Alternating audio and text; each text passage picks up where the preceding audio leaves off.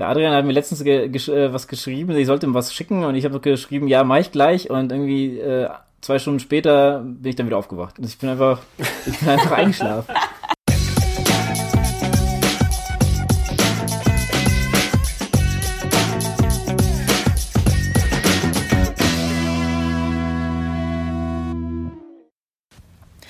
Hallo in der Wechselzone zur heutigen Episode 174.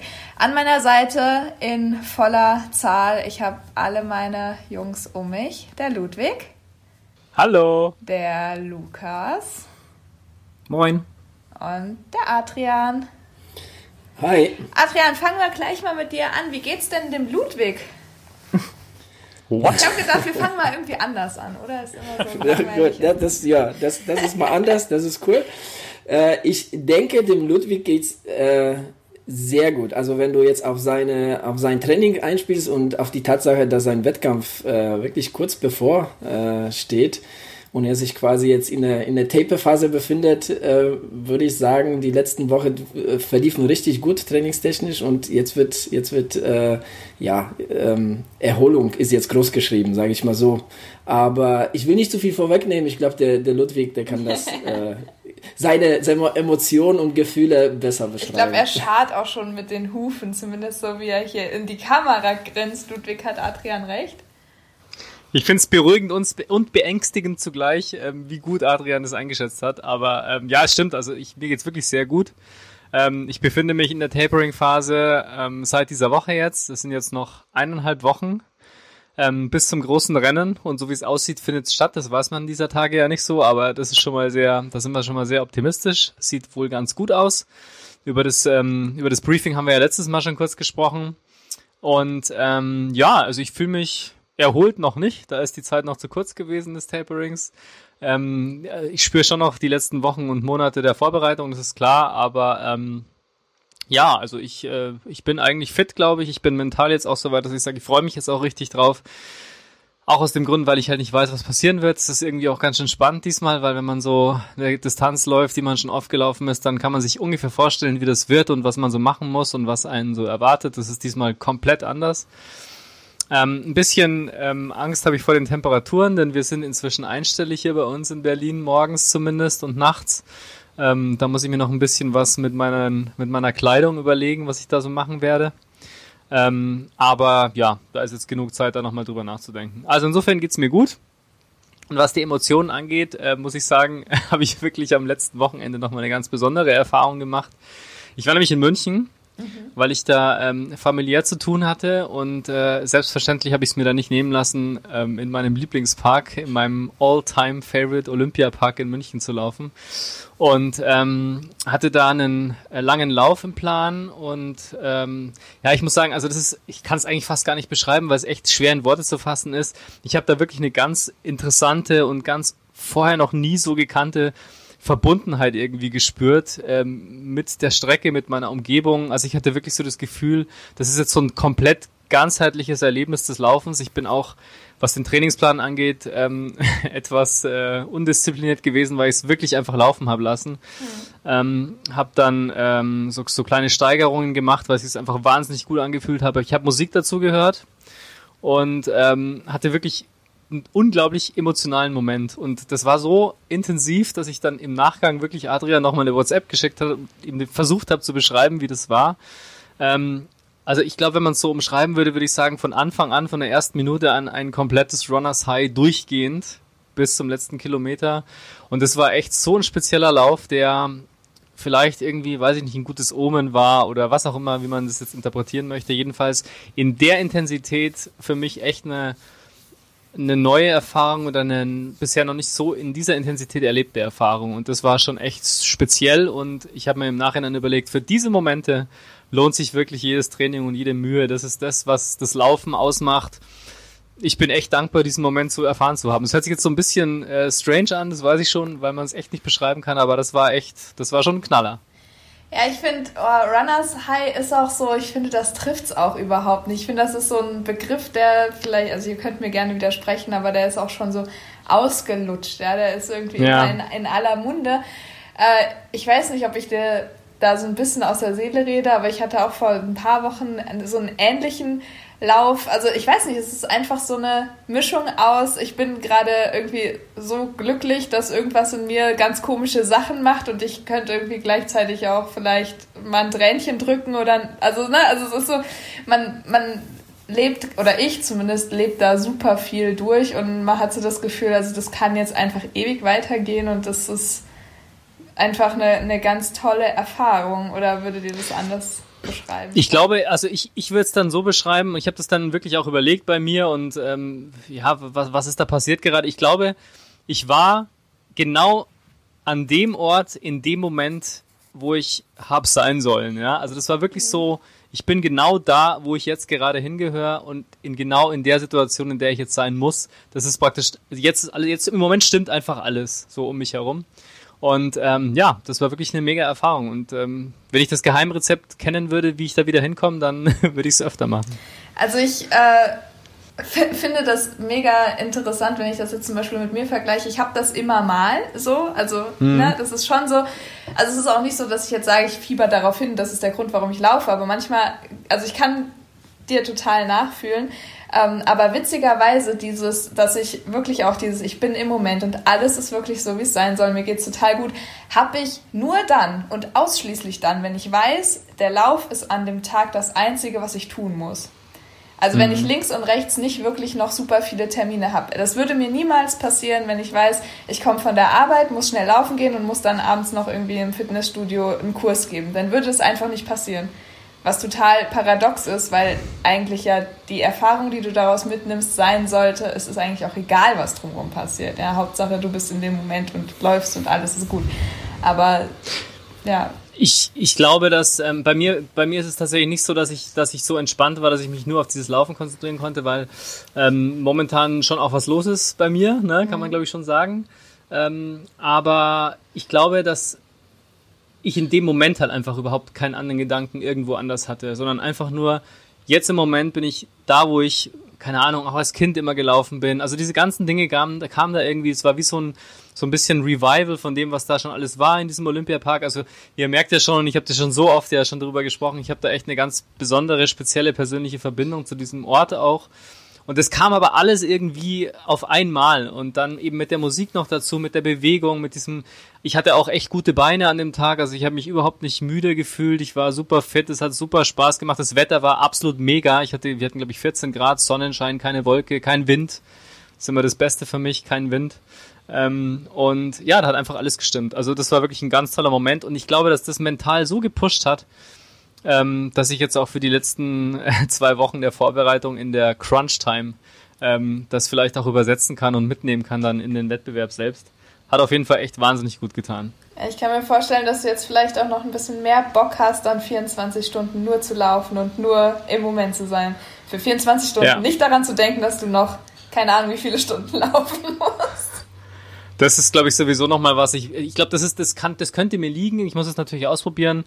Ähm, aber ich glaube, du gehst da halt einfach hin und denkst dir, gut, jetzt laufe ich halt einen Tag und ich laufe halt jetzt und ich höre nicht auf. Und ich habe jetzt keinen Druck, was irgendwelche äh, Zeiten oder, oder Distanzen ähm, angeht. Klar habe ich mir was vorgenommen.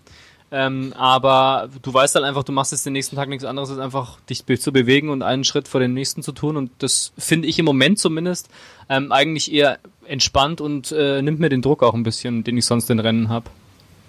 Klingt auf jeden Fall so, also kann ich mir auch vorstellen. Ich bin mal gespannt, was du dann erzählst, wenn es soweit war. Ähm. Ich auch. so, wir machen, wir machen mal einfach genauso weiter. Lukas, du hast doch den Adrian letzte Woche besucht. Habe ich das richtig gesehen? Ja, ähm, ich habe mich selber auf eine Tasse Kaffee eingeladen, wenn man so will. War auch eine kleine, war, war auch eine kleine Überraschung von Adrian. Ja, das, das hat er mir erzählt. Das, das wusste ich schon. Aber wie geht's denn dem Adrian im Moment so? Soll ich das beantworten? Ja, natürlich. Achso.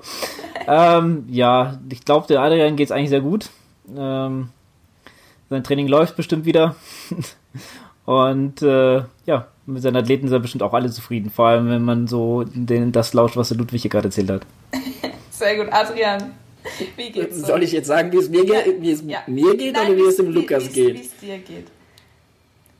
Ja, ich kann mich nur den Lukas anschließen. Mir geht's gut. Also ich äh, habe nichts zu meckern und wie gesagt, wenn ich solche äh, Berichte wie jetzt den von ähm, Ludwig äh, höre und ähm, nochmal darauf zurückzukommen, ich muss ganz ehrlich sagen, dass ja, das, da, da hat Ludwig wirklich sehr viel Emotionen und, da reingelegt und äh, das war schon wirklich sehr cool, das zu hören. Es war schon eigentlich so cool, dass ich gar nicht wusste, was ich darauf antworten soll. Also wirklich, also ich glaube, ich habe da noch einen kurzen Satz irgendwie dazu geschrieben, weil ich wirklich nicht wusste, wie, wie antwortest, antwortest du jetzt eigentlich auf sowas? Ich meine, es ist ja im Endeffekt alles gesagt, ne? Und, und ähm, das hörte sich richtig, richtig cool an. Ich meine, dazu gibt's ja einen schönen Begriff und äh, äh, das ist nämlich Flow, ne? das ist mhm. nichts anderes ne? und, und äh, das hört sich besser wie Run is High an ne? und ähm, ja, das ist ja so, so ein typischer Flow-Lauf gewesen. Ähm, ja, eine sehr coole Geschichte, aber ja, also ich muss sagen, ähm, mir macht mein Radfahren nach wie vor super Spaß und ich muss sagen, hin und wieder erlebe ich ähm, sowas auch, aber dann, ich bezeichne das so, ich fahre dann wie im Rausch. Also der Lukas, der fährt jetzt momentan auch viel Fahrrad und ähm, ich weiß nicht, ob du Lukas das ähnlich empfindest, aber ähm, da sehe ich schon einen kleinen Unterschied zum Laufen, ähm, was das angeht. Also die, die Gefühle gehen, also die Emotionen gehen da schon in die ähnliche Richtung, aber aber so diese, diese Geschwindigkeit, ne, das ist ja diese, dieses, äh, ja, dieses Geschwindigkeitsrausch, also das, das kann einen schon richtig, richtig mitnehmen. Ne? Da ist man schon wie im Flow, aber ähm, ja, also wie gesagt, also das ist ja so ein, für mich ist das schon so ein, so ein, ja, im Rausch sein sozusagen.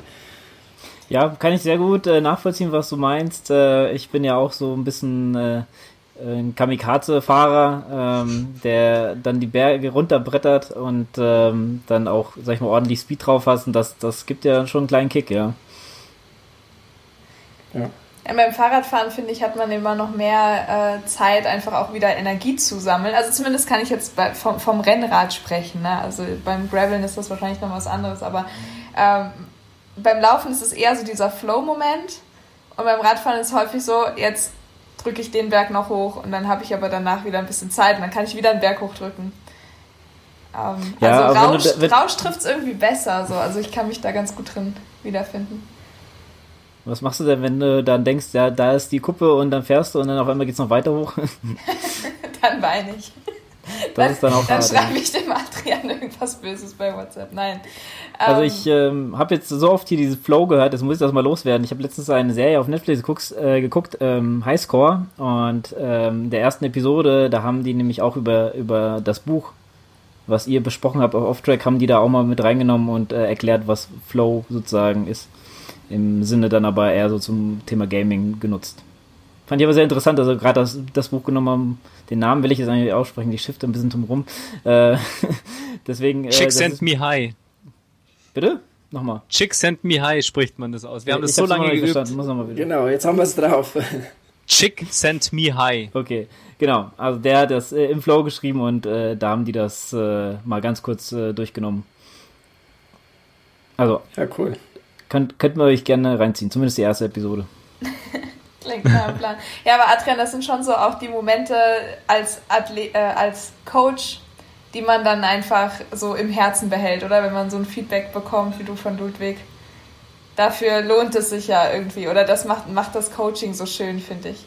Defi ja, definitiv. Ne? Und das, das sind dann halt irgendwo die besonderen Momente, ne? die dann halt so, ich sag mal, so mit der Struktur und mit den ganzen anderen drumherum nichts zu tun haben. Ne? Aber ähm, ich, also ich muss sagen, der Ludwig hat des Öfteren so Flow-Momente, was natürlich sehr cool ist, ne? weil wir, wir unterhalten uns oft ne? und solche, solche Themen kommen auch auf, weil dieses Thema uns beiden halt wichtig ist.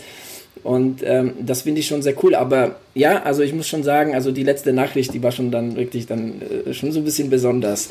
Man muss aber auch sagen, das finde ich extrem wichtig. Wir haben das ja schon öfter angesprochen, ähm, auch so was die was die Beziehung zwischen Athleten und Trainer oder Coach angeht.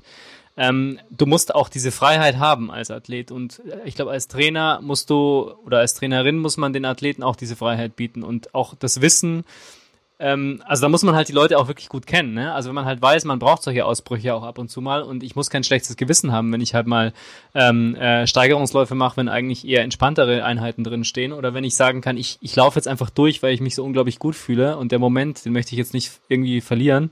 Ich laufe jetzt halt zehn Kilometer länger als im Plan stehen dass dann nicht irgendwie als Nachricht zurückkommt, ja, ist schon ganz nett, dass du dich so gut gefühlt hast, aber im Plan stand was anderes, jetzt wissen wir nicht, wie wir weitermachen sollen oder so. Das ist extrem wichtig, diese Freiheit zu haben, weil ich glaube, ähm, und da habe ich auch am Anfang mit Adrian länger drüber gesprochen, ähm, dass ich nicht immer der, der disziplinierteste Athlet bin, was den Plan an sich angeht. Also ich sage ja schon, ähm, wenn im Plan steht, dass ich laufen gehe, dann gehe ich laufen und ich, ich hinterfrage das nicht und ich, ich äh, wie soll ich sagen, also für mich steht es nicht zur Debatte, morgens rauszugehen und ins Training zu gehen und auch die Einheit zu machen, die im Plan steht, ungefähr. Aber ich muss auch die Freiheit für mich haben zu sagen, ich fühle mich jetzt so gut, ich möchte jetzt einfach mehr machen ähm, oder ich möchte was anders machen oder sowas, ohne dass ich dann Angst haben muss, dass Adrian oder eben dann ähm, ein Trainer sagt, allgemeiner gesprochen, nee, pass mal auf, das ist mir zu blöd, ich mach das nicht mehr oder mach dein Ding selber, wir lassen das mal oder so, ne? Oder dann irgendwie die Stimmung drückt oder sowas und diesen Moment eben nicht versteht. Das ist ganz, ganz wichtig. Und ähm, ich würde von mir schon behaupten, ich bin nicht unbedingt ein einfacher Athlet, das würde ich nicht sagen, aber ähm, ich glaube, dass ich genug Motivation zumindest habe, ähm, dann auch in der Kommunikation so offen zu sein und ehrlich zu sein und zu sagen, was da gerade passiert ist und nicht äh, an Adrian zurückzuspiegeln, ja, ich habe mich genau an den Plan gehalten ähm, und es läuft alles und alles gut und so weiter und ähm, ja, alles weitere ist dann meine Privatsache sozusagen. Also ich glaube, das ist schon wichtig, diese Offenheit zu haben und nur so funktioniert's auch. Und dann bin ich auf der anderen Seite aber natürlich auch bereit, ähm, Adrians Ratschlag jetzt anzunehmen, zu sagen, mach mal diese Woche vielleicht, wenn es geht, wenn du Lust drauf hast, einen Ruhetag und dann mache ich das jetzt auch mal. Ne? Und ähm, ich weiß ja auch selber, dass mir das dann gut tut. Und ähm, dieses Zusammenspiel, das ist total komplex, weil das eben auch auf vielen Emotionen beruht, in dem Fall. Und ähm, wenn das nicht funktioniert, dann macht es keinen Spaß mehr. Und wenn es aber funktioniert, dann kann es wahnsinnig erfolgreich sein. Und zwar sowohl seelisch als auch sportlich. Auf jeden Fall. Ich habe dazu. Ja, sag du erst, Adrian, alles gut. Ich habe dazu mittlerweile eine kleine Theorie, beziehungsweise eine Art und Weise, wie ich versuche, mit den Athleten umzugehen. Und, und zwar, also jetzt äh, direkt gesprochen, ähm, mit, gerade mit dir in der Beziehung, Ludwig. Also ich sehe das zum Beispiel, die Stufe 1, ne, wenn man sich kennenlernt, dann ist es erstmal ich Athlet, ich Trainer. Und dann kommt aber dann die Stufe 2, wo es heißt wir. Ne? Ja. Wir, ne? Und, und ich glaube, da sind wir schon mittlerweile. Ne? Das, weil ich meine, so die Kommunikation die letzten Tage war halt auch so ein bisschen in die Richtung, hey, es lief so gut, ne, und, und, und, und ich habe es einfach mal laufen lassen. Ähm, aber ich kenne den Ludwig mittlerweile so gut, dass ich das halt dementsprechend einschätzen kann. Ne? Ich weiß auch, was er die letzte Zeit gemacht hat und so. Und dann, dann ist es aber jetzt nicht mehr so, ähm, ja, so, ne, mehr so ich bezogen, sondern tatsächlich ist das, das ist mehr so jetzt ein Teamgedanke da schon drin. Ne? Also da, da sind wir schon auf der Stufe 2, definitiv. Auf jeden Fall. Und das ist mir auch ganz wichtig, das als Team zu, zu sehen. Ich habe das auch damals bei der, bei der Marathon-Geschichte, also mit Berlin geschrieben, als diese, als ich da meine, meine PB gelaufen bin mir ist es immer wichtig zu sagen, das ist nicht nur meine PB, das ist unsere PB, weil das halt eine Teamleistung einfach ist. Und mir macht es auch so mehr Spaß. Ich meine, klar, wir sind äh, Ausdauersportler, das ist eher einsam. Und ich bin auch jemand, der eigentlich ganz gut damit zurechtkommt mit dieser Einsamkeit in dem Zusammenhang. Ich, ich brauche das auch und ich mag das auch. Ähm, aber trotzdem ist so dieser grundsätzliche Teamgedanke da, da, da, dahinter. Und du hast immer das Gefühl, auch wenn du jetzt alleine bist, es gibt doch jemanden, der hat zumindest einen Blick drauf oder der begleitet dich dann eben auch. Und nicht nur in guten Zeiten, es gab ja auch schon einige ähm, schwierigere Zeiten und wird es wahrscheinlich auch noch geben. Ähm, aber das finde ich extrem wichtig, in diesem einsamen Sport trotzdem so das Gefühl zu haben, du machst es nicht nur für dich alleine oder du, ähm, du gehst diesen Weg auch nicht alleine und du hast immer jemanden irgendwie, mit dem du dich rückkoppeln kannst und der auch ein bisschen mitfiebert und mit, äh, mitmacht sozusagen mit dir und ich sehe das absolut als Team, das ist mir ganz, ganz wichtig. Ja, finde ich auch mhm. richtig gut und äh, was ich mir auch immer versuche so ein bisschen auf die Fahne zu schreiben beim Coaching ist, es weiß keiner besser, ja, also der Athlet oder die Athletin muss einsehen, dass sie es im Zweifel nicht besser weiß als, als der Trainer oder die Trainerin, aber umgekehrt auch nicht. Ich weiß auch nicht, im, also ich weiß einfach nicht, was das absolut Beste für meine Athletin oder meinen Athleten ist, außer ich kenne sie oder ihn jetzt schon über mehrere Jahre, dann vielleicht. Und deswegen diese gegenseitige Akzeptanz, ja, dass der Athlet, die Athletin mit Sicherheit weiß, was für sie am besten ist, aber ich optimal vorbereitet bin, sie dabei zu unterstützen, vielleicht doch an der einen oder anderen Stelle zu sagen, ich glaube, hier solltest du jetzt ein bisschen Ruhe reinbringen oder ein bisschen mehr reinbringen. Ähm, das ist, glaube ich, diese Stufe 2, wo, wovon Adrian spricht und das ist, glaube ich, ähm, super wichtig an dieser Teamarbeit. Ja? Also es steht nicht der Trainer über dem Athleten und auch nicht umgekehrt. Ja? Es ist halt auf mhm. Augenhöhe. Ja, definitiv. Und was, was auf jeden Fall, was das Ganze immer begleitet, ne, das, es ist, es ist nie, es ist wirklich, ich sag mal so, immer ein Auf und Ab, ne, und was, was wirklich ähm, die ganze Zusammenarbeit auch kennzeichnet, ist, wir sind Menschen und wir machen Fehler. Ne, der Trainer wie der Athlet, beide. Ne, ähm, und, und das muss man auch, das muss man auch wissen. Ne, also das, es kann ja, es kann ja nicht immer ne, so hoch steil gehen. Das, das, das wird nie, das wird vielleicht eine Zeit lang äh, äh passieren, aber es ist immer ein Auf und Ab. Ne? Da, da, dessen muss man sich immer bewusst werden. Auf jeden Fall, und wir haben ja schon öfter darüber gesprochen, was man dann auch zum, für, für das Leben lernen kann daraus. Ne? Also, wenn man solche Flash-Momente hat, wie jetzt da am Wochenende, wie wir gerade darüber gesprochen haben, wenn man weiß, dass es diese Momente gibt und die auch immer wieder geben wird, dann kommt man natürlich auch mal durch Täler. Das ist ja völlig klar. Also ich meine, es gibt ja immer so diese tausend Sprichwörter von äh, nach jedem Gewitter kommt ein Sonnenschein und so weiter und so weiter. Aber so erfährt man es halt auch wirklich. Ne? Es ist wie bei einem Ultralauf halt auch. Da wirst du durch viele dunkle Phasen gehen. Ich werde in diesen 24 Stunden nicht nur Glückmomente, Glücksmomente haben, ähm, aber ich werde wissen, egal was passiert, irgendwann kommt wieder so ein Magic Moment und dann dafür lohnt sich dann vielleicht auch durchzukämpfen und abschließend vielleicht nochmal zu dem Teamgedanken auch. Das ist schon auch motivierend im Rennen oder in einem Wettbewerb zu wissen, wenn es einem mal richtig schlecht geht dann zu sagen, okay, ich ziehe es jetzt aber auch durch, weil es gibt halt jemand, der mit dir auch noch daran gearbeitet hat, der auch die letzten Monate mit dir zusammen darüber nachgedacht hat, wie das gut werden kann und der auch Arbeit und Zeit und Nerven und und und und und Geist damit reingesteckt hat und den will ich auch nicht enttäuschen und das ist schon was, was nochmal den letzten Schub geben kann, dass man sagt, nee, es ist nicht nur ich, sondern es ist eben dieses Team, das dahinter steht und ich will da jetzt, ich muss da weiterkämpfen und will da niemanden irgendwie auch enttäuschen in Anführungsstrichen. Ja, das ist ein sehr schöner Gedanke und das bringt mich auch gerade nochmal zu einer anderen Sache, die wir heute eh ansprechen wollten. Und zwar ähm, coaching-technisch werden Adrian und ich in Zukunft ein bisschen näher zusammenarbeiten, was für die Hörerinnen und Hörer vielleicht interessant sein könnte, falls sie sich für Training interessieren.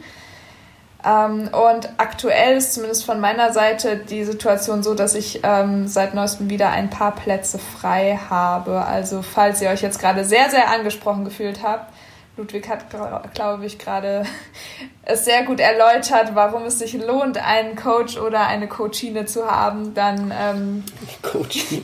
ja, ich habe heute überlegt tatsächlich, wie gender ich Coaches. Coachinskis war mir irgendwie nix. Coachine Co Conchina, ich weiß Coaches. nicht. Ne? Also, Ihr seid die Coaches. also wer einen Coachy-Knauchi haben möchte, der kann sich sonst nochmal bei uns melden. Aktuell sieht es ganz gut aus, dass wir das möglich machen können. Ich, Lukas, brauchst du eine Coachine? Ich sehe Puppen. Äh, momentan nicht, aber ich habe einen Gedanken im Hinterkopf, wo ich mal irgendwann auf euch beide zurückkommen werde.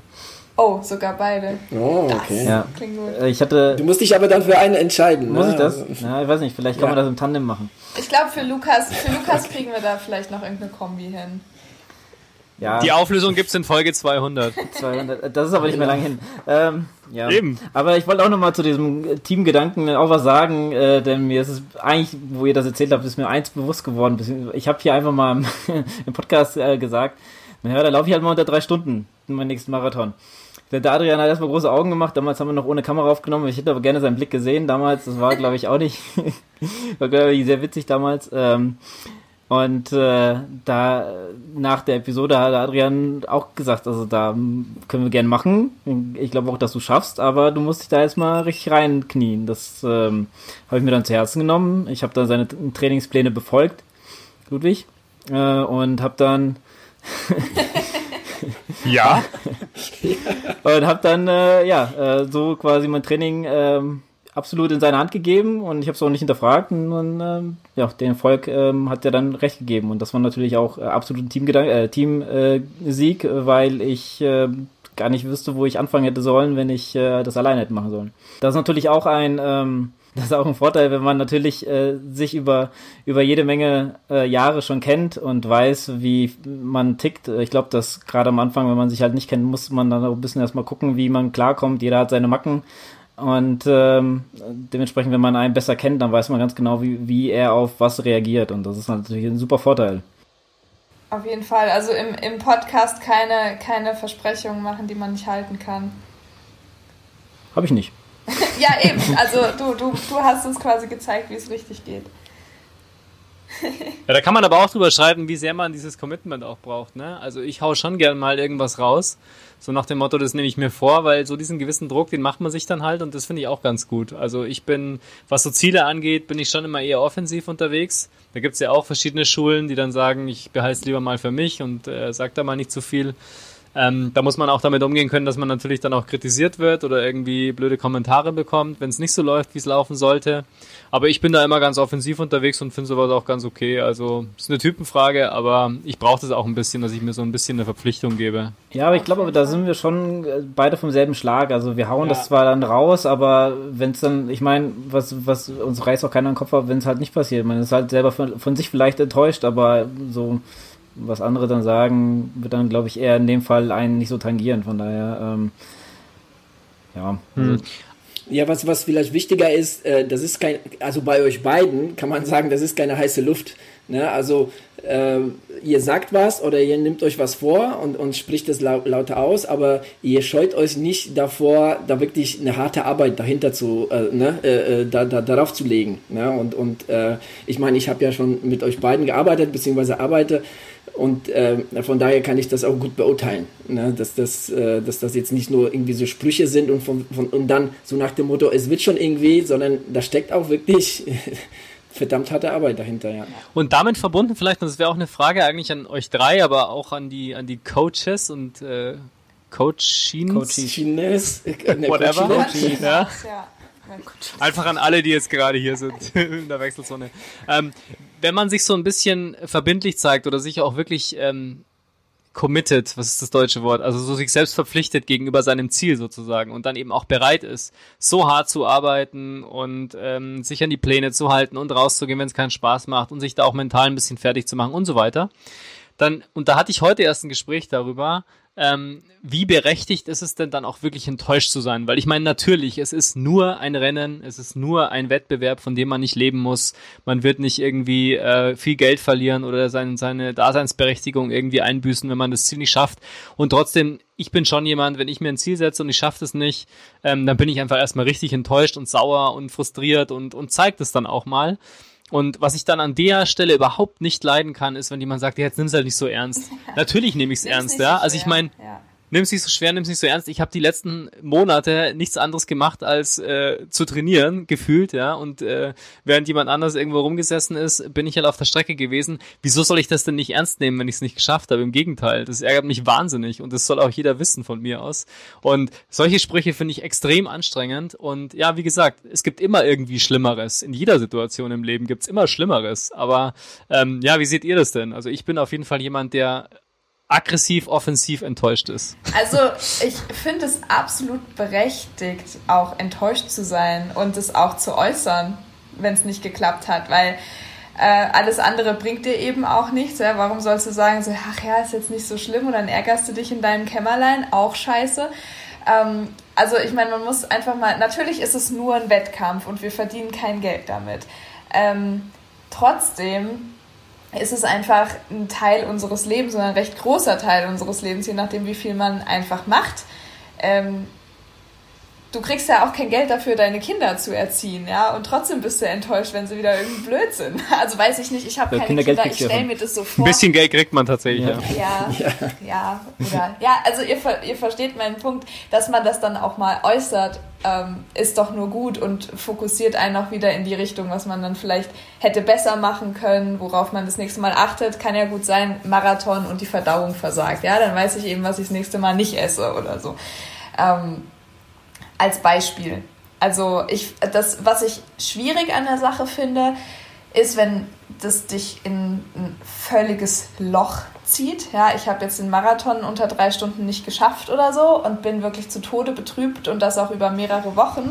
Oder kannst du genauso auch sagen, ich habe mir, ich, ich bin umgeknickt und kann jetzt sechs Wochen nicht laufen und krieg mein Leben deswegen nicht mehr auf die Reihe, weil irgendwas wegfällt, weil ich irgendwas nicht erreicht habe, wovon ich eigentlich ausgegangen bin, dass ich das schaffe, dann sollte ich mir spätestens Gedanken darüber machen, ob das noch so in der richtigen Form passiert, was ich mache in meinem Training, weil dann nimmt es vielleicht wirklich überhand, weil es sollte nicht über mehrere Tage und Wochen so deinen Gemütszustand völlig beeinflussen, weil dafür ist es, also das ist es einfach nicht wert. So. Also so ein Abwägen. Ja, da, da, möchte ich, da möchte ich direkt dran anknüpfen, weil da sprichst du nämlich einen ganz wichtigen Punkt an.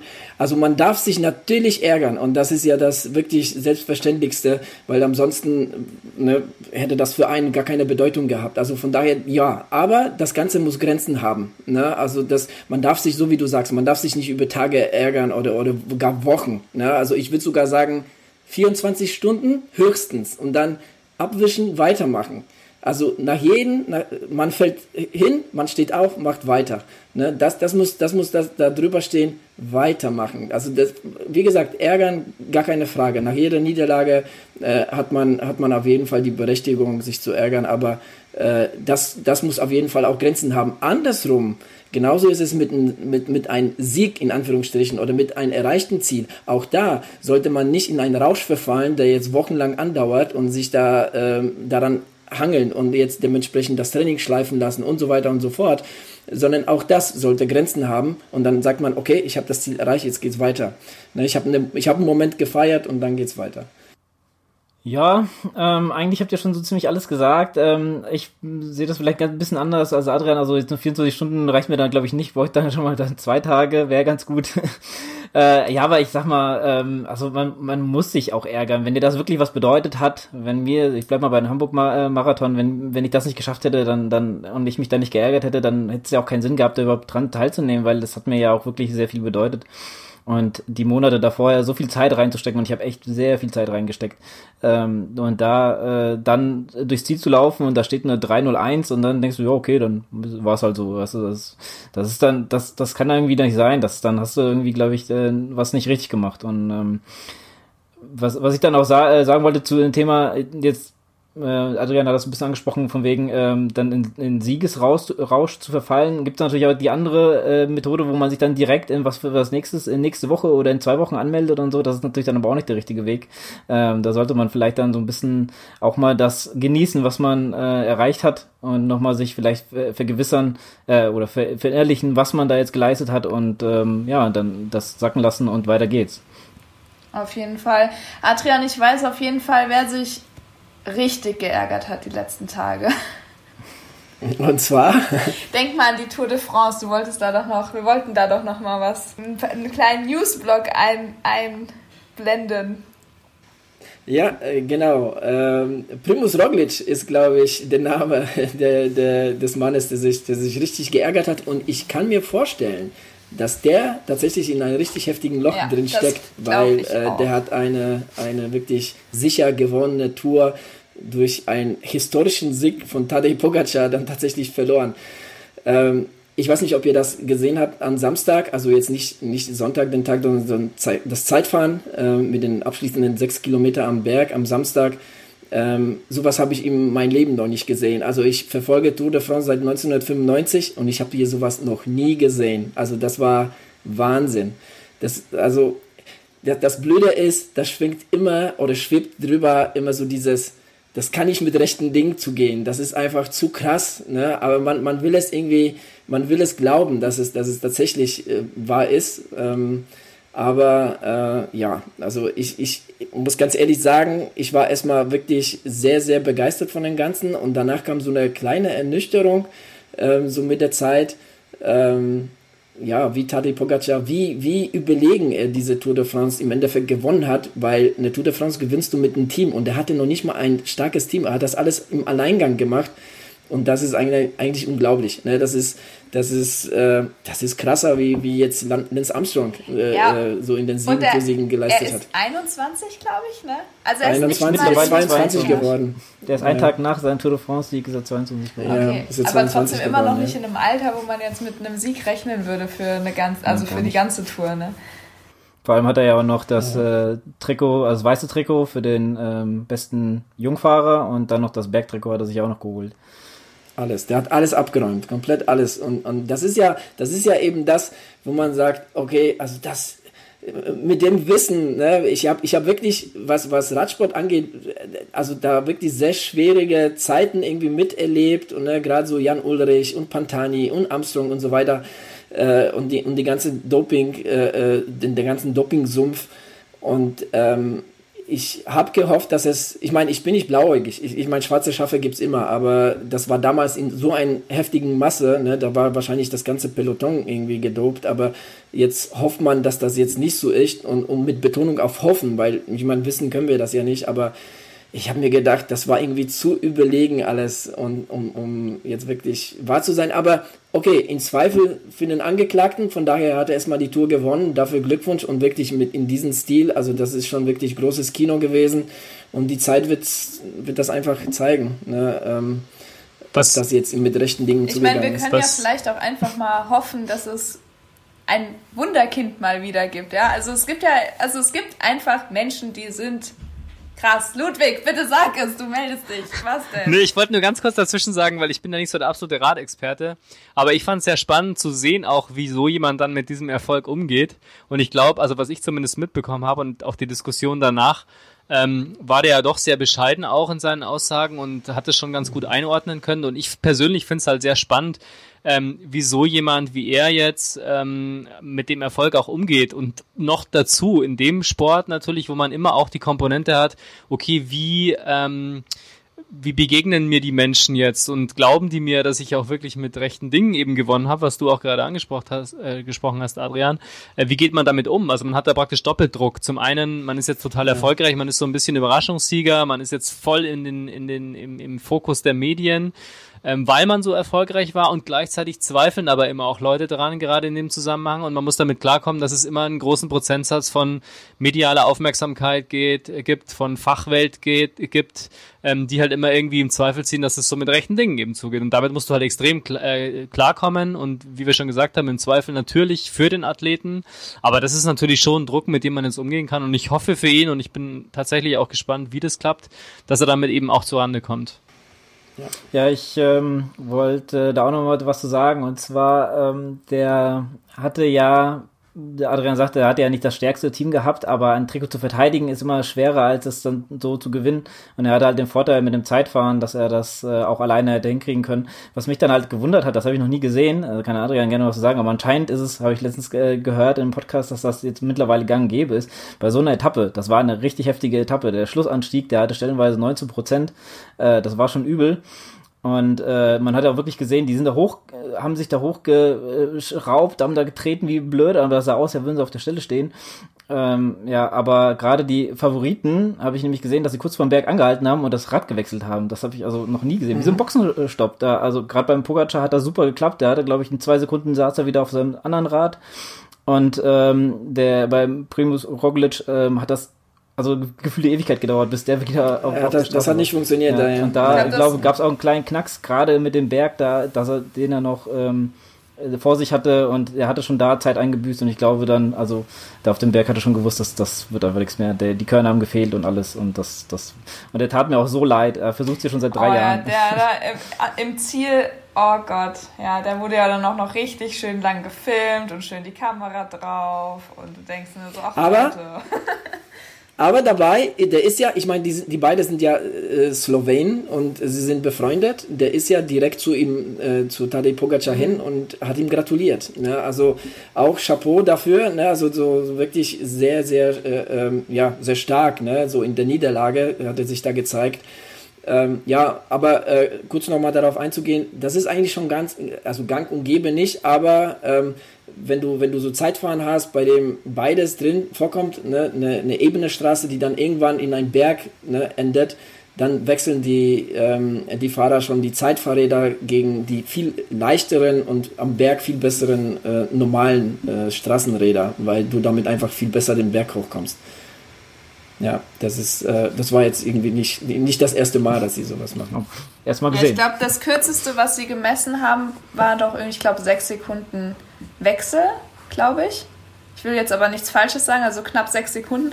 Und du kannst mit einem anderen, mit einem besseren Fahrrad fürs, für einen Berg, ich kann es jetzt nicht besser beschreiben als so, ähm, aber kannst du bis zu 15 Sekunden, glaube ich, wieder gut machen und dann ähm, lohnt sich Klar, das schon. Also hast schon einen Vorteil. Ja. ja. ja, genau. Das lohnt. Deshalb haben das auch viele gemacht, nicht alle, aber viele. Ja. Ne? Und ähm, ja, das ist schon wirklich sehr spannend gewesen, wo der Helfer quasi aus dem fahrenden Fahrzeug rausspringt, das Fahrrad aus, vom Dach runterholt, der, der, der Fahrer in der Zwischenzeit schon ne, vom Fahrrad runter ist, dann wird er geschoben. Das ist wirklich, das läuft wirklich so quasi in einen Guss, zumindest war das so beim Tadej Pogacar. Das lief wirklich richtig sehr flüssig ab. Und äh, war schon irgendwie cool zu sehen. Auf jeden Fall. Ja, bei manchen funktioniert es mit den Fahrrädern gut, bei anderen nicht so gut. Wir haben den Henning interviewt. Wow, die Überleitung, ey. Wow. wow. Also heute habe ich drauf, oder? Also alles, was Hammer. ich in den letzten Episoden verkackt habe, hole ich heute wieder rein. Nein, Respect. Lukas, äh, Lukas hat mit Henning gesprochen. Der hat eine Mitteldistanz ähm, absolviert in Anführungsstrichen, was es damit auf sich hat, da hören wir einfach gerade mal rein.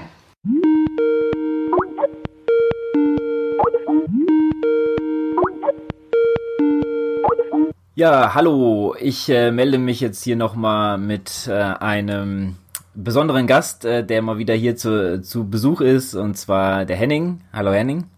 Moin Lukas, grüße dich. Äh, ja, freut mich sehr, dass du mal wieder hier zu Gast bist. Äh, du hast ja vor ja, gut zwei Wochen jetzt äh, hast du ja äh, mein Rennen gemacht. So einer der wenigen ähm, in diesem Jahr, der noch ein Rennen machen konnte. Ähm, da wollte ich dich in dem Bezug mal ein bisschen befragen, wie es äh, denn so für dich war. Aber ähm, bevor wir soweit sind, äh, wie ist dir denn bis jetzt so ergangen? Ähm, ja, erstmal Dankeschön äh, für die Einladung und ähm, dass wir miteinander sprechen. Wie es mir bis jetzt ergangen ist, ja, ich sage mal ganz gut.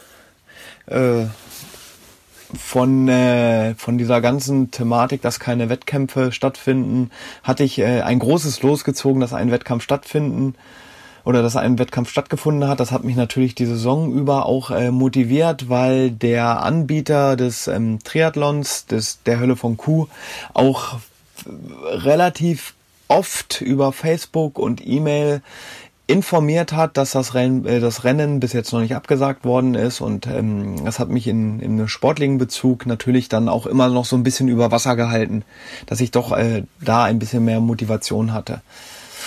Ja, ansonsten ist äh, ja die Corona-Phase nicht einfach oder es wird wieder vielleicht etwas schwieriger werden. Und äh, vielleicht müssen wir uns auch noch mal auf, äh, ich sag mal in Anführungszeichen, einen kleineren Lockdown einstellen aber bis jetzt ist das eigentlich, finde ich, so wie wir das hier handeln, äh, relativ gut ja, von vonstatten gegangen, muss ich sagen. Also ich habe jetzt auch beruflich nicht so die Auswirkungen von Corona, was arbeitstechnisch angeht, dass ich dann äh, doch auch wegen Kurzarbeit zu Hause sein musste und und und äh, davon habe ich nicht so viel mitbekommen, muss ich ganz ehrlich sagen.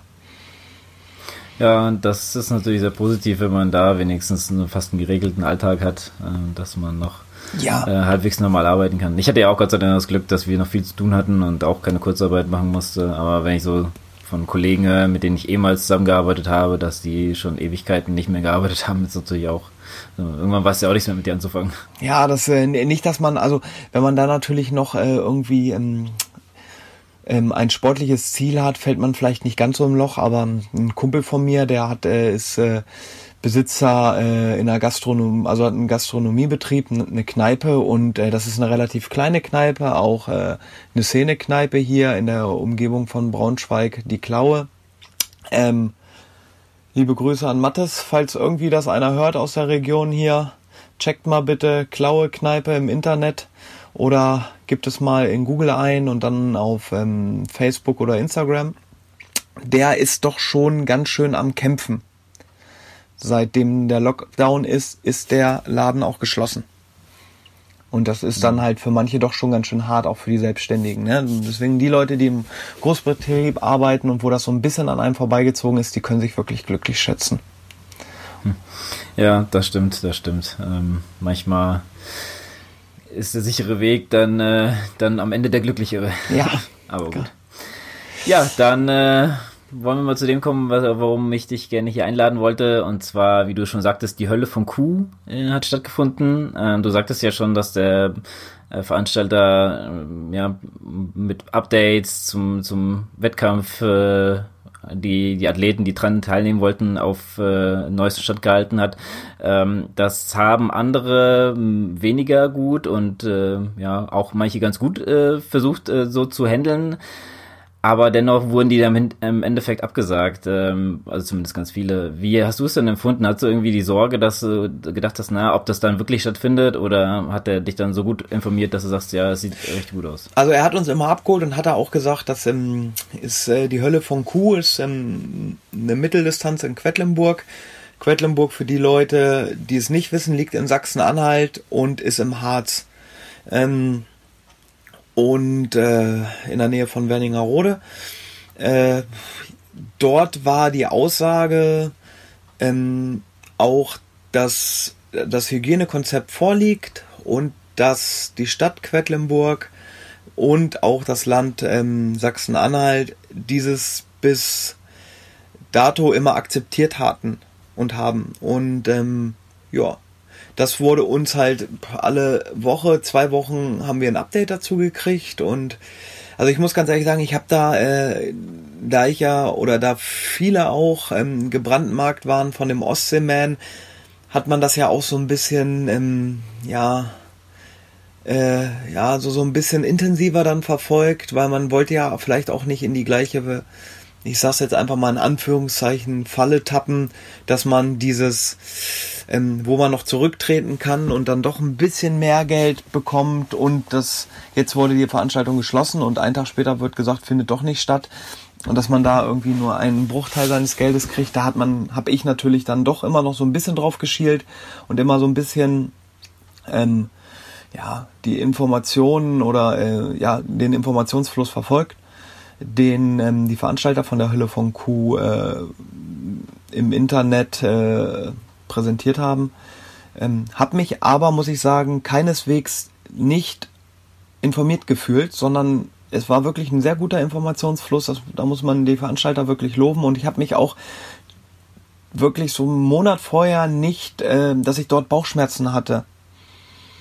Ähm, jetzt äh, ja wirklich äh, gebrandmarkt von vom Ostseeman. Das hatte ich nicht, weil wir wurden immer sehr gut abgeholt und äh, ja, das hat sich ja dann auch, ähm, ich sag mal, bis zum Ende bestätigt, dass es äh, dann auch Anfang äh, Juli, das erste Juli-Wochenende stattfinden konnte. Also da muss man sagen, Top-Informationen und ähm, ja, das Hygienekonzept muss wohl auch dann wirklich sehr gut äh, angekommen sein ähm, beim Bundesland.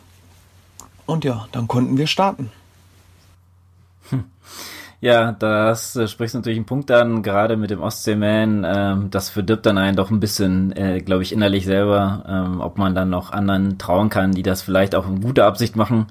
Ähm, ja, das war natürlich mit dem Ostseeman ganz, ganz, äh, ja, ich sag mal, miese Nummer, ähm, wie es dann gelaufen ist, ob es jetzt so gewollt war oder ungewollt war, aber ich ähm, attestiere meistens Leuten eher schon Absicht, wenn sie dann direkt einen Tag später dann sagen, ja, hier, ja, ähm, die Anmeldung ist zwar vorbei, beziehungsweise euer Rücktritt, äh, wo ihr das meiste Geld zurückbekommt, ist vorbei, aber jetzt ist doch abgesagt. Das ist dann, klingt dann schon so ganz, ganz komisch, aber egal. Ähm, Du äh, sprachst ja das Hygienekonzept so ein bisschen an, da wollten, äh, wollte ich dich noch mal ein bisschen äh, befragen, da du ja auch am Start warst. Äh, wie's, wie hast du es denn so empfunden? Ähm, so, kannst du mal berichten, so ein bisschen vom Anfang, äh, von der Anmeldung, von, von dem Rennen selber? Ähm, wie, wie sind die Leute da äh, miteinander umgegangen?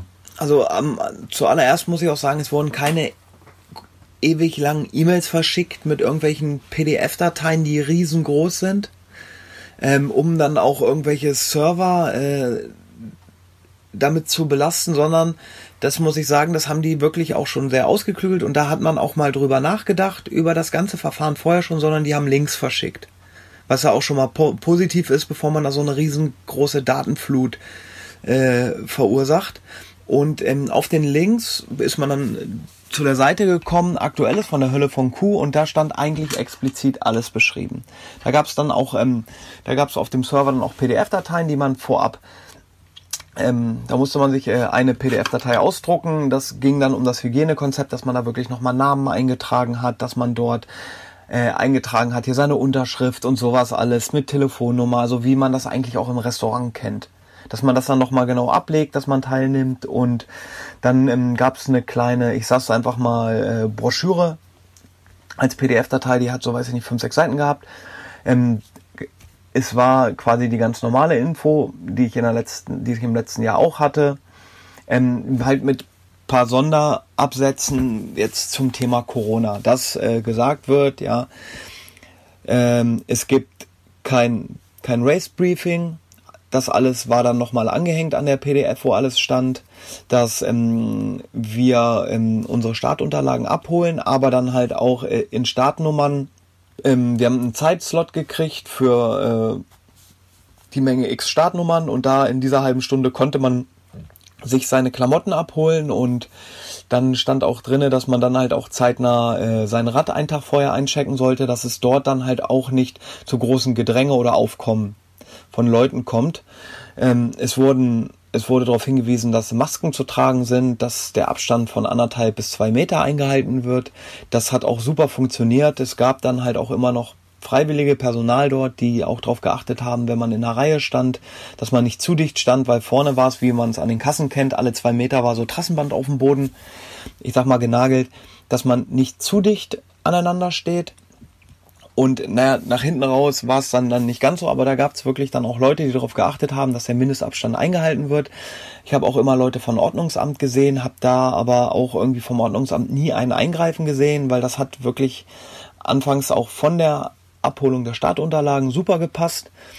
Dann konnte man das Fahrrad in die erste Wechselzone bringen. Auch das war dann zeitlich so aufgebaut, dass wir, ja, äh, dass es dort nicht irgendwie zum großen Stau von Leuten kam, sondern dass es sehr zügig alles vonstatten ging und ähm, die Kisten standen neben, neben dem Fahrrad. Letztes Jahr war es noch so, dass die Kisten zum, zum Wechseln und wo man den Neo reinschmeißt, vor dem in so einem Zelt waren, auch wo so Sitzbänke waren, darauf hat man jetzt verzichtet. Zwischen den Fahrrädern war genug Platz, also es wurde immer wieder darauf, wirklich immer wieder darauf hingewiesen, Masken aufsetzen, das ist, ähm, das hat super geklappt, muss ich sagen. Also alles das, was ähm, vor dem vor dem Race Day war, vor dem Start war, das war wirklich richtig top.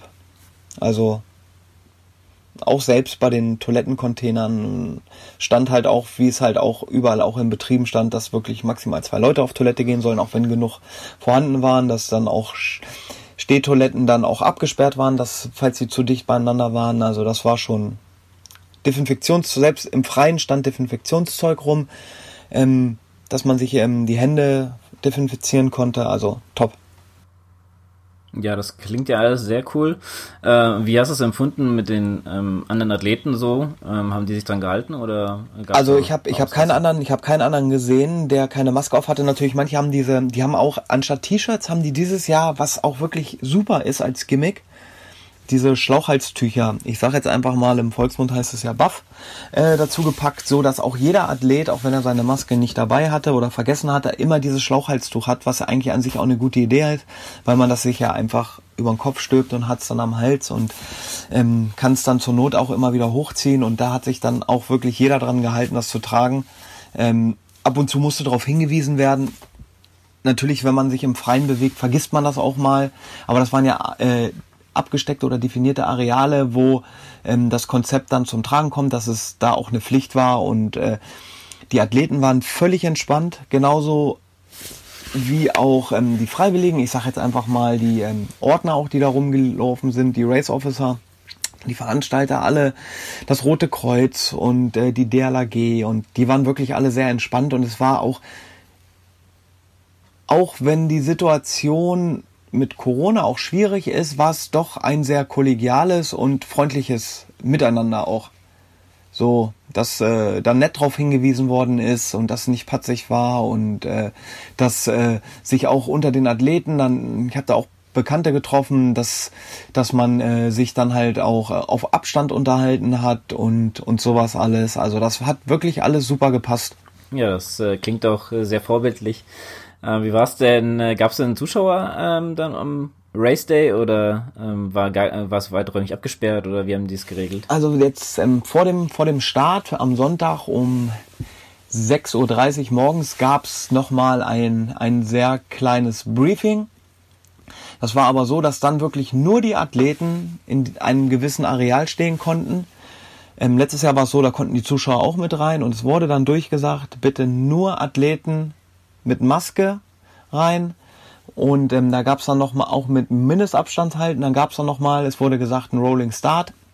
Es, äh, sonst war es ein Massenstart und da war es dann so ein Rolling Start, wie man den halt auch von den größeren Formaten vom Ironman kennt, so dass man sich einordnen kannte. Ist mir persönlich auch sowieso viel lieber. Ähm, und da konnte man sich nach Zeiten dann aufstellen, auch mit dem Abstand. Und dann gab's dann diese, diese Gitterzäune, die man auch bei Demos kennt. Und da ist man dann durchgeschleust worden. Aber es war wirklich, es sind immer vier Leute zusammen ins Wasser gegangen und es gab wirklich vier Wege mit Gitterzäunen. Man ist niemals nebeneinander, also man ist zwar nebeneinander gegangen, aber die Gitterzäune waren wirklich von Zaun zu Zaun waren mindestens zwei Meter dazwischen, so dass man auch wirklich den Abstand halten konnte. Und äh, ja, das hat super funktioniert. Also auch dann beim, beim Rauskommen aus dem Wasser war super top.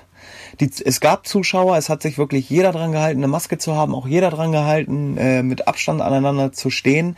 Es wurde auch darauf geachtet, dass es nicht zu viele Zuschauer waren und man muss auch sagen, das ist ein relativ kleines Rennen. Und ähm, morgens um 6.30 Uhr stellt sich da jetzt auch nicht zufällig irgendein Publikum an so einen See, muss man natürlich auch sagen. Ne? Das stimmt. Und deshalb, äh, das war letztes Jahr schon ähm, überschaubar und dieses Jahr war es noch überschaubarer. Es hat sich dann alles so ein bisschen in eine Länge gezogen, auch von der Wechselzone hin bis, bis dann ähm, wirklich, ähm, man ist dann so ein Stück asphaltierte Landstraße, sage ich mal, gefahren, so ungefähr 300, 400 Meter. Wenn es dann in den, in den Ort ging, von dem See dann in den Ort, wo es dann mit dem Fahrrad weiterging und da haben sich die Leute, das hat sich wirklich alles sehr entzerrt und da standen die Leute auch und das, da hat man schon drauf geachtet, dass man da wirklich nicht zu dicht beieinander steht. Hm, ja, das äh, klingt doch äh, sehr cool. Äh, ja, ich würde an dieser Stelle jetzt mal vielleicht einen kleinen Cut machen und äh, später darauf weiter zurückkommen, denn äh, jetzt würde ich dich ein bisschen gerne über dein Rennen befragen, weil das war auch ja sehr, sehr speziell, ähm, wie du mir schon im Vorfeld erzählt hast. Äh, vielleicht magst du da noch mal ganz kurz äh, dazu was sagen. So, wir einfach mal beim Schwimmen an. Ja, also das Schwimmen muss ich ganz ehrlich sagen, ich habe mich da eingereiht. Das sind jetzt, das sind exakt zwei Kilometer gewesen, die man schwimmt, ein bisschen länger als bei einer Mitteldistanz, 100 Meter, und habe mich eingereiht zwischen 35 und 36, äh, 35 und 38 Minuten. Und das habe ich auch getroffen. Ich habe äh, für mich wirklich eine sehr gute Schwimmzeit hingelegt und kam auch total entspannt aus dem Wasser und war höchst motiviert. Bin zu meinem Rad gelaufen. Es war morgens noch 9 Grad. Es hat die Nacht ein bisschen geregnet. Es war so richtig schön nasskalt. Steig auf mein Fahrrad, Helm alles an, Windweste angezogen und habe auch fürs Radfahren wirklich trainiert, weil das ist ähm, ein Rennen, ähm, wo man auf es sind 84 Kilometer, die man fährt mit, ich glaube, knapp 1500 Höhenmeter. Und das ist schon eine Wucht. Und ähm, daraufhin habe ich wirklich trainiert, weil ich da auch Bock drauf habe. Ähm, habe mir vorher auch äh, ein neues Fahrrad selber zusammengebaut und das lief auch super im Vorfeld das Fahrrad. Und dann bin ich auf mein Rad, bin losgefahren, habe geschaltet. Äh, ja, und auf einmal hat die Schaltung versagt.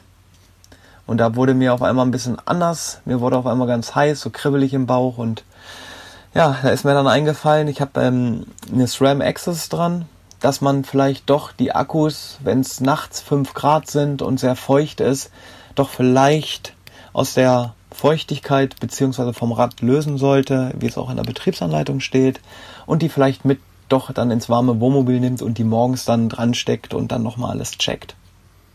Hm. Habe ich nicht gemacht. Also hatte ich leider durch technischen Defekt, oder sagen wir nicht durch technischen Defekt, sondern leider durch Dummheit meinen ersten DNF. Naja gut, äh, war ja dann doch technisches, äh, technisches Versagen, sagen wir es mal so, äh, weil das die Rennen konntest du ja nicht mehr weiterfahren. Also nee. das wäre ja, glaube ich, äh, das wäre unmöglich gewesen, äh, da irgendwie zu, zu äh, weiterzufahren, weil man muss ja dazu sagen, das ist, ähm, das heißt ja nicht umsonst Hölle von Kuh. Da gibt's ja einige Passagen, die sind schon sehr anspruchsvoll. Ja. Von daher. Ähm, ja, aber man lernt fürs Leben, sagen wir mal so, äh, oder man lernt nie aus, kann man auch gerne sagen. Ja, das ähm, wird mir kein zweites Mal passieren, aber es ist, ist, ist leider dann so gekommen, dass ich dann nur noch den zweiten Gang hatte. Ich denke mal, die ersten 40 Kilometer hast du, glaube ich, nur 150, 200 Höhenmeter. Das wäre, da bin ich dann, ich bin dann einfach mal getreten, hatte eine Geschwindigkeit von 25 und habe eine Kadenz gehabt von 130.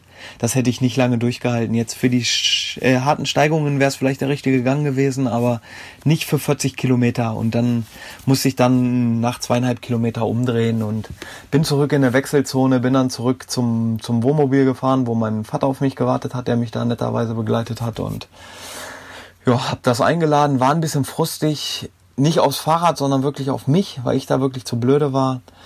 Hab aber vorher schon den Veranstalter auch wieder nur ein ganz großes Lob mit dem mit dem Race Officer gesprochen und habe gesagt, ich würde gerne den Halbmarathon mitlaufen, ähm, weil mein Schwimmtrainer in der Staffel da mitgelaufen ist und den wollte ich begleiten dann. Dann wurde es für ihn dann auch nicht so langweilig und ich habe mich dann auch noch ein bisschen sportlich bewegt, sage ich mal.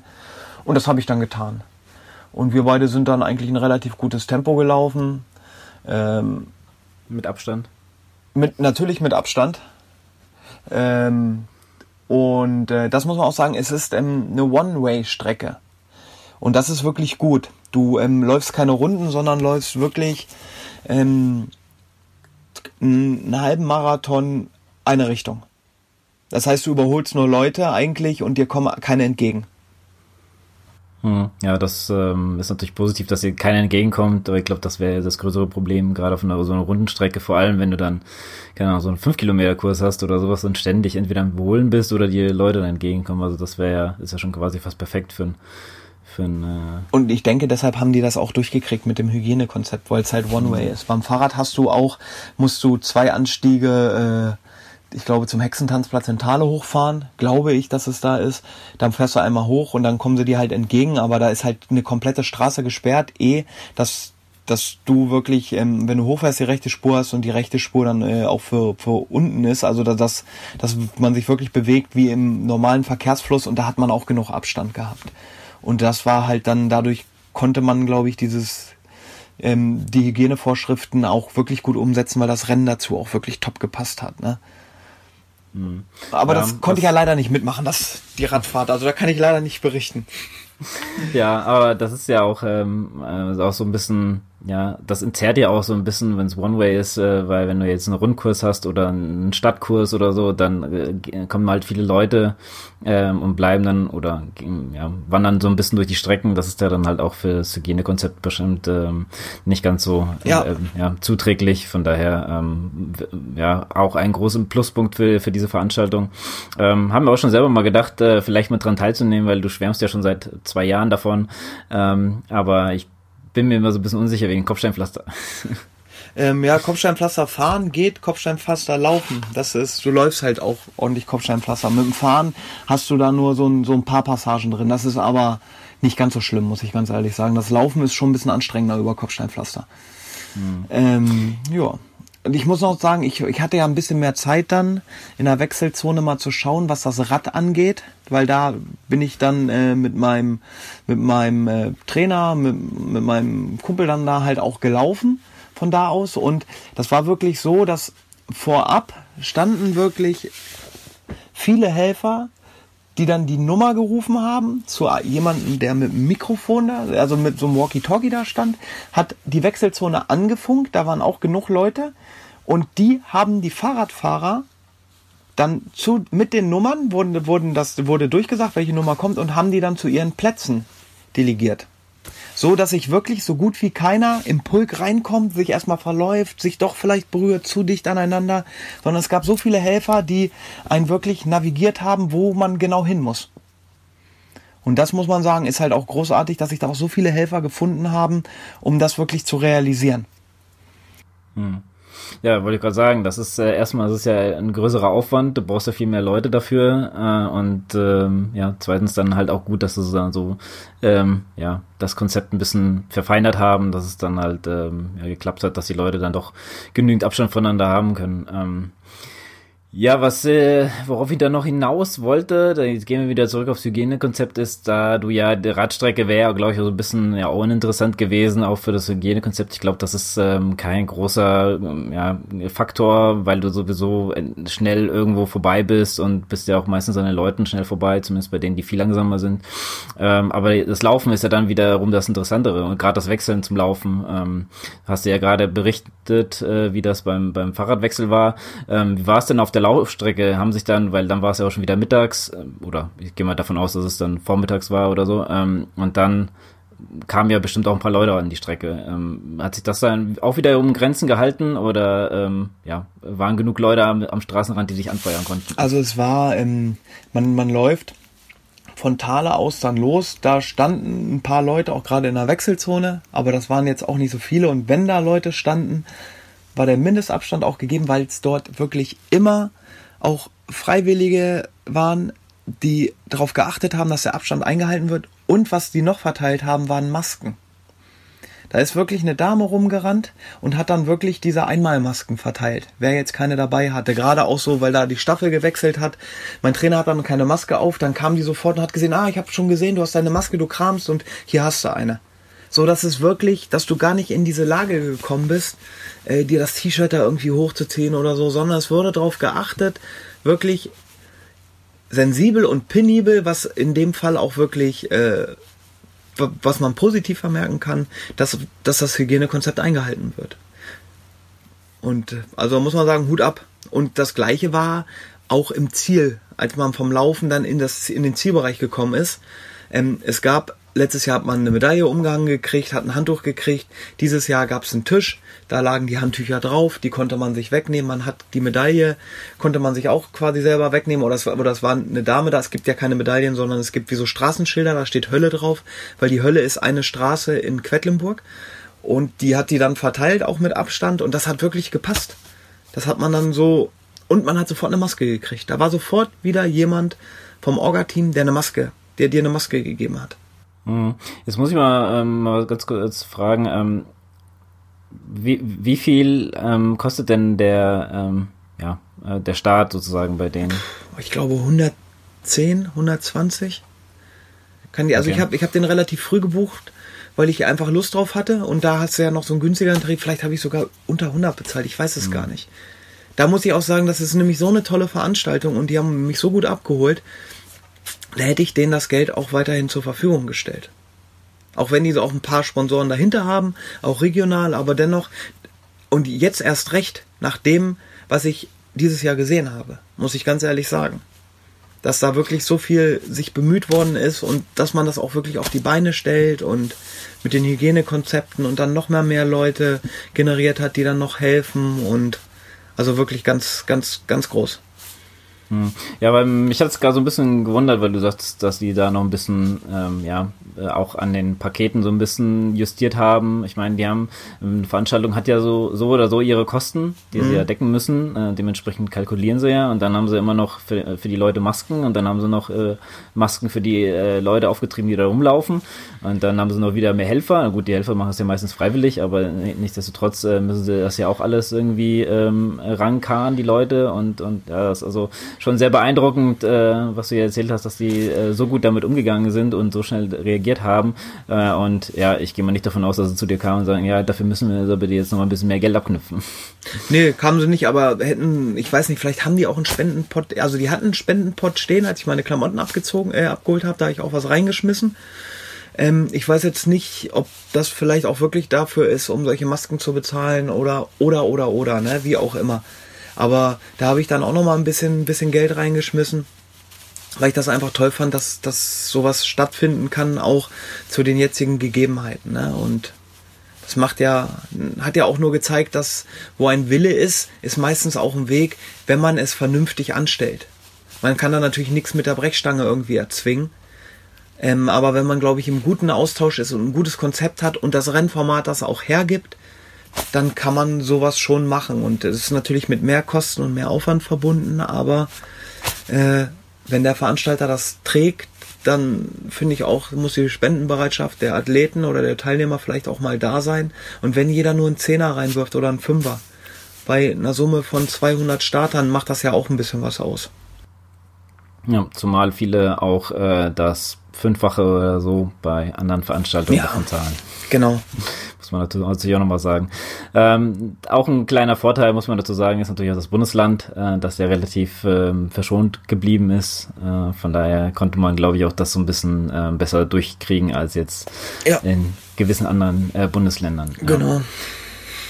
Gut, Henning, ich glaube, du hast uns so ein bisschen näher gebracht, äh, wie es äh, dort vor Ort war. Ähm, ich fand es sehr interessant, äh, weil ja, ich glaube, von den Zuhörern und Zuhörern kennen nicht viele, äh, welche, die jetzt noch vor kurzem einen äh, Wettkampf machen durften, äh, geschweige denn, ähm, was in den nächsten in der Pipeline haben. Deswegen dachte ich, ich lade dich mal ein und frage einfach mal, wie es für dich war, wie es sich so angefühlt hat, mit so einem Hygienekonzept dann ähm, vor Ort am Start zu sein, weil man hat auch ein bisschen andere Sorgen, man ist konzentriert aufs Rennen, als äh, noch das Hygienekonzept dann immer einzuhalten. Das, ähm, aber wenn der Veranstalter so dahinterher ist und äh, hofft, äh, beziehungsweise und äh, macht und tut, dass man sich aufs Rennen ähm, fokussieren kann, dann ist es ja auch noch sehr, sehr positiv äh, für die Veranstaltung und ich glaube, die hat viele neue Freunde gewonnen. Ja, hoffen wir mal. Aber nicht so viele, dass ich nächstes Jahr keinen Platz mehr kriege. Ja, muss sich direkt wieder anmelden, ja. dass für nächstes Jahr wieder äh, genug äh, Leute am Start haben. Ich meine, äh, ich bin sowieso der Meinung, dass viele jetzt äh, viele Veranstaltungen sterben werden oder ähm, ja einen gewissen ja, wie soll ich sagen, Grad erreichen, dass es einfach nicht mehr finanziell bei ist für manche, ja, weil so kleine Veranstaltungen leben natürlich aber auch davon, dass jetzt auch äh, dann Leute kommen. Und wenn es dann halt keine Veranstaltung gibt, müssen sie dann halt äh, sagen, ja, jetzt äh, dieses Jahr nicht. Und wenn dann andere Veranstalter kommen und man zahlt dann auf einmal für denselbe Rennen ähm, nur einem anderen Label, äh, wie, wie gerade schon sagten, das Fünffache, da muss man sich das halt auch überlegen. Ja, ja defin definitiv sollte man auch äh, die kleinen Dinge so ein bisschen unterstützen und wenn man möchte, dass es, äh, dass man vielleicht nicht unbedingt äh, jedes Mal 500 Euro für irgendeinen Start ausgeben muss, zumindest im Triathlon. Ja, das ist ja. natürlich dann halt auch ein bisschen. Genau. Ja, ein kleines Malheur in diesem Sport, vor allem wenn man schon für viel, viel Geld sich ein neues Rad gekauft hat. Definitiv. Kleiner Seiten vom Ende. Gut, Henning, ich danke dir sehr vielmals für deinen äh, Bericht und dass du dich nochmal hier zur Verfügung gestellt hast. Bist natürlich immer noch sehr gern gesehen und äh, ja, vielleicht äh, hören wir uns demnächst nochmal und natürlich gehören dir die letzten Worte. Ja, ich möchte äh, ja allen sagen, wo es nicht geklappt hat dieses Jahr mit irgendwelchen Sportveranstaltungen. Es gibt Schlimmeres. Ähm, ja, bleibt allehin gesund, äh, weiterhin gesund für die, die äh, erkrankt waren, weit äh, gute Besserung und äh, ja. Freut euch auf eine nächste Saison und ähm, es kann nur besser werden. Macht's gut. Jo, dann zurück ins Studio. Ciao. Das war das Interview mit dem Henning. Ich hoffe, es hat euch genauso gut gefallen wie mir. Vielen Dank für das schöne Interview, Lukas. Ähm, ja, und ich habe noch eine Sprachnachricht bekommen von der lieben Britta, wo wir jetzt reinhören wollen. Vorher müssen da Adrian und ich aber nochmal Farbe bekennen. Und zwar hatten wir ja am 19.09. geplant, unseren Community Run zu machen. Und zwar den Burgwaldfahrt, diese 50 Kilometer. Und meine Stimme ist gesenkt, weil, ja, wir mussten uns eingestehen irgendwann, dass es nicht so sinnvoll ist, spätestens als ich dann noch in Quarantäne kam, nicht trainieren konnte und Adrian sowieso ja, mit dem Fahrrad nebenher fahren wollte und wir haben dann den entsprechenden Menschen, es waren jetzt nicht viele, äh, gesagt, wir verschieben das, wir machen das was ande wann anders, es ist nicht aufgehoben, aber es wird nicht am 19.09. stattfinden. Ähm, Britta hat sich gedacht, doch, das wird stattfinden.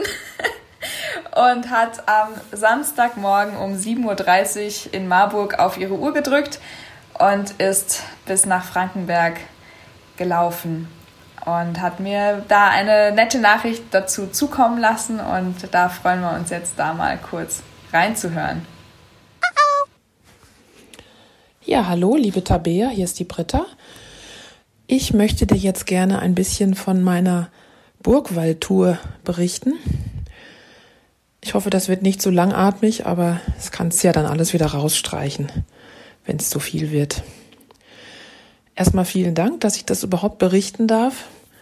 Ist ja jetzt schon drei Tage her, aber irgendwie hat es mich in den Alltag begleitet und ich bin immer noch ganz fröhlich und glücklich, dass ich das machen durfte oder konnte. Die Idee habt ihr mir ja irgendwie eingepflanzt. Ich hatte zwar schon mal von diesem Pfad gehört, weil ich auch eine Freundin wohnen habe in der Nähe von Frankenberg, aber ähm, ja, so richtig realisiert habe ich das eigentlich erst, als ich den Podcast gehört habe. Ähm, und ich glaube, Tabia, das war deine Idee, dass du diesen Burgwaldpfad mal laufen wolltest. Und als ich dann gehört habe, dass sogar ein Community Run geplant ist, habe ich mir gedacht, da bist du dabei. Der Termin hat mir auch gut gepasst und ich habe mich dann wirklich richtig drauf gefreut.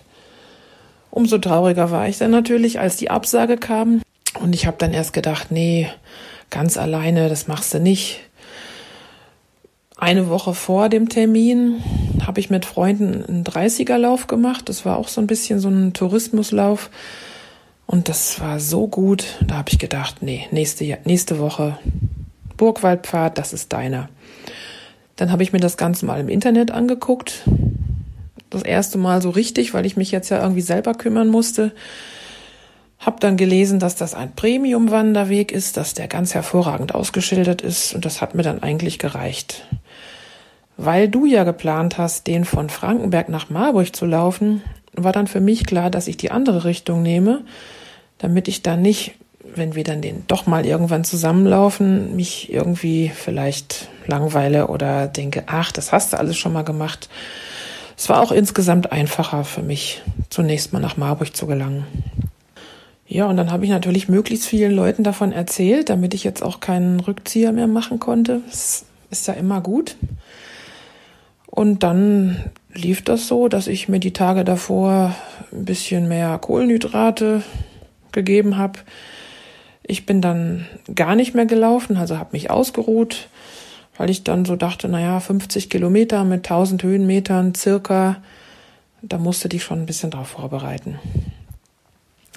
Ich habe dann am Vortag, am Samstag, äh, mir nochmal die Strecke gut angeguckt, habe mir ein bisschen was gepackt. Also es waren insgesamt, glaube ich, drei Riegel und zwei Quetschis, sehr kleine Wasserflaschen und auch ein bisschen Geld. Ich bin so jemand, der gerne mit wenig Gepäck läuft. Also ich hatte da nur so einen kleinen Bauchgurt Rucksack, äh, solche Sachen, die mag ich irgendwie nicht. Das ist mir alles zu viel. Ich laufe lieber mit ein bisschen zu wenig. Ja, und dann so langsam kam dann auch das Startfieber, Samstagabend. Ich habe dann auch nicht so gut geschlafen. Ich hatte mir als Startzeit, ähm, also immer auf den Zug bezogen, also entweder hätte ich um 6.04 Uhr oder um 7.04 Uhr den Zug nehmen können. Ich habe mich dann für den frühen entschieden. Hab dementsprechend kurz geschlafen in der Nacht, bin um halb fünf aufgestanden und saß dann halt um kurz vor sechs am Bahnhof in Gießen. Ich war die einzige in Sportklamotten, um mich rum waren so die Reste der Nacht. War natürlich ganz lustig zu sehen, so ich bin gerade aufgestanden und hatte jetzt irgendwas Tolles vor mir und die anderen wollten jetzt nur noch ins Bett. Es war noch dunkel, das hatte ich nicht so ganz äh, auf dem Plan gehabt. Das ist ja jetzt äh, langsam Herbst wird und dass man dann eben nicht im Morgengrauen läuft, sondern es war dann wirklich stockfinster. Ich kam um 20 nach 6 in Marburg an und bin dann direkt im Dunkeln zur Elisabethkirche gelaufen und habe da glücklicherweise auch ganz schnell die Wegweiser gefunden. Das ist wirklich ganz einfach. Das ist ein rotes B auf weißem Grund und drunter steht auch Klein Burgwaldpfad. Es war sehr gut ausgeschildert. Also ich habe mich, glaube ich, nur dreimal verlaufen und das eigentlich auch nur, weil ich da gerade an irgendwas anderes gedacht habe. Es ging direkt von Marburg die Treppen hoch und dann war man auch gleich schon im Wald. Du kennst dich da ja wahrscheinlich besser aus. Ich war ganz angenehm überrascht, wie schnell das ging, dass man dann gleich auf kleinen Trailpfaden war. Es ging auch erstmal sehr steil hoch. Und ähm, dann lief ich so ein bisschen im Dunkeln, musste auch immer noch mal ganz genau gucken, bin da auch meistens gegangen, weil ich äh, keine Stirnlampe dabei hatte, natürlich nicht, äh, und mich auch nicht gleich am Anfang verlaufen wollte. Dann ging so nach einer guten halben, dreiviertel Stunde langsam die Sonne auf. Ich war mittlerweile ähm, kurz vor Werder und konnte dann auch richtig schön rechts über den Bergen die Sonne aufgehen sehen. Und die Strecke hat mich wirklich begeistert. Also es war sehr, sehr viel Wald, viele kleine Trails, auch ein bisschen Waldautobahn, wie man so schön sagt. Ein paar Feldwege waren dabei, aber ähm, insgesamt wirklich eine wunderschöne Streckenführung. Es ging von Werder aus wirklich lange ähm, über Feldwege, dann war man im Lahntal, ist ein Stück schön flach an der Lahn entlang gelaufen bis Göttingen. Es gibt ja noch ein Göttingen bei uns. Äh, ein Ballon war über mir, also es war eine unglaublich schöne Atmosphäre. Also ich liebe ja den frühen Morgen. Man ist für sich, man trifft ab und zu mal einen Spaziergänger, aber man ist doch mit sich in der Natur. Also es war sehr, sehr schön. Von Göttingen aus bis Oberrosbe nur im Wald, Trails auf und ab, äh, schmale Pfade, zum, steil, zum Teil sehr steil hoch, auch wieder runter. Ich bin die Steigungen immer alle gegangen, einfach weil ich so eine Strecke auch noch nie gelaufen bin und mich da jetzt auch nicht tot machen wollte. In Oberrosbe habe ich mich mal einmal richtig verlaufen, keine Ahnung warum, bin ein bisschen rumgeirrt. Dann ging es danach nach Mellnau, man wurde da bis hoch zur Burgruine geführt und dann wirklich nur Wald, also anderthalb Stunden Waldwege, wo man geguckt hat, alles grün. Es ging über den Christenberg. Das war für mich eines der Highlights. So eine kleine Kirche oben auf dem Berg, ist auch ein, ein kleines Labyrinth dabei. Dann gibt's ähm, ein Meditationspfad, so nennt sich das. Man hat dann im Wald immer wieder mal so eine kleine Tafel ähm, mit einem Bibelspruch drauf. Das passte irgendwie alles so ganz gut in die Stimmung. Dann ging es wieder abwärts an diesem Spiegelteich vorbei. Das ist so ein kleiner Teich, in dem sich dieser, diese kleine Kirche vom Christenberg aus spiegelt. Und am Ende dieses äh, langen Stück, das man abwärts läuft, sehr erholsam, war Münchhausen. In Münchhausen hatte mir äh, eine Bekannte geraten, dass ich unbedingt ins Café zur Kornblume gehen sollte. Und da es jetzt gerade auch 11 Uhr war, habe ich mir gedacht, da gönnst du dir jetzt eine schöne Pause.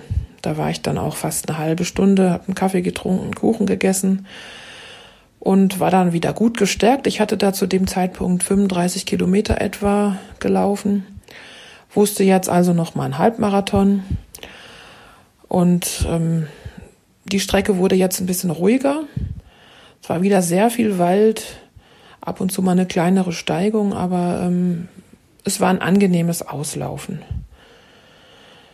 Ja, und dann ist man nach noch ein paar unangenehmen Steigungen kurz am Schluss, die man eigentlich jetzt gar nicht mehr braucht, dann auf einmal äh, mitten in, ja, zunächst im Industriegebiet von Frankenberg, läuft er durch diese ehemaligen Tonnetzwerke, wo diese berühmten Stühle hergestellt werden oder wurden. Frankenberg ist ein kleines Fachwerkstädtchen. Da bin ich dann noch ein bisschen durchgelaufen und ja, war dann nach reiner Laufzeit 6,45 und mit Pausen waren es dann siebeneinhalb Stunden glücklich in Frankenberg angekommen. In Frankenberg ähm, selber äh, musste ich dann den Zug wieder nehmen. Der fuhr jede Stunde, also immer um 39. Das war alles ganz prima zu regeln. Also ein Abenteuer auf jeden Fall ähm, mit doppeltem Boden. Aber ähm, war sehr, sehr gut zu machen. Und jetzt so ist man, was war wirklich mein erster Landschaftslauf? Ganz sicher nicht der letzte. Es hat mir sehr viel Spaß gemacht. Es waren siebeneinhalb Stunden Zeit in der Natur, Zeit mit einem selbst, wo man, also ich habe auch nichts gehört, kein, keine Musik oder kein Podcast. Ich habe es einfach nur genossen, draußen zu sein, zu laufen. Ähm, jede Stunde dran zu denken, dass man was isst, dass man dann eben dann nicht irgendwie einen Hungerast kriegt.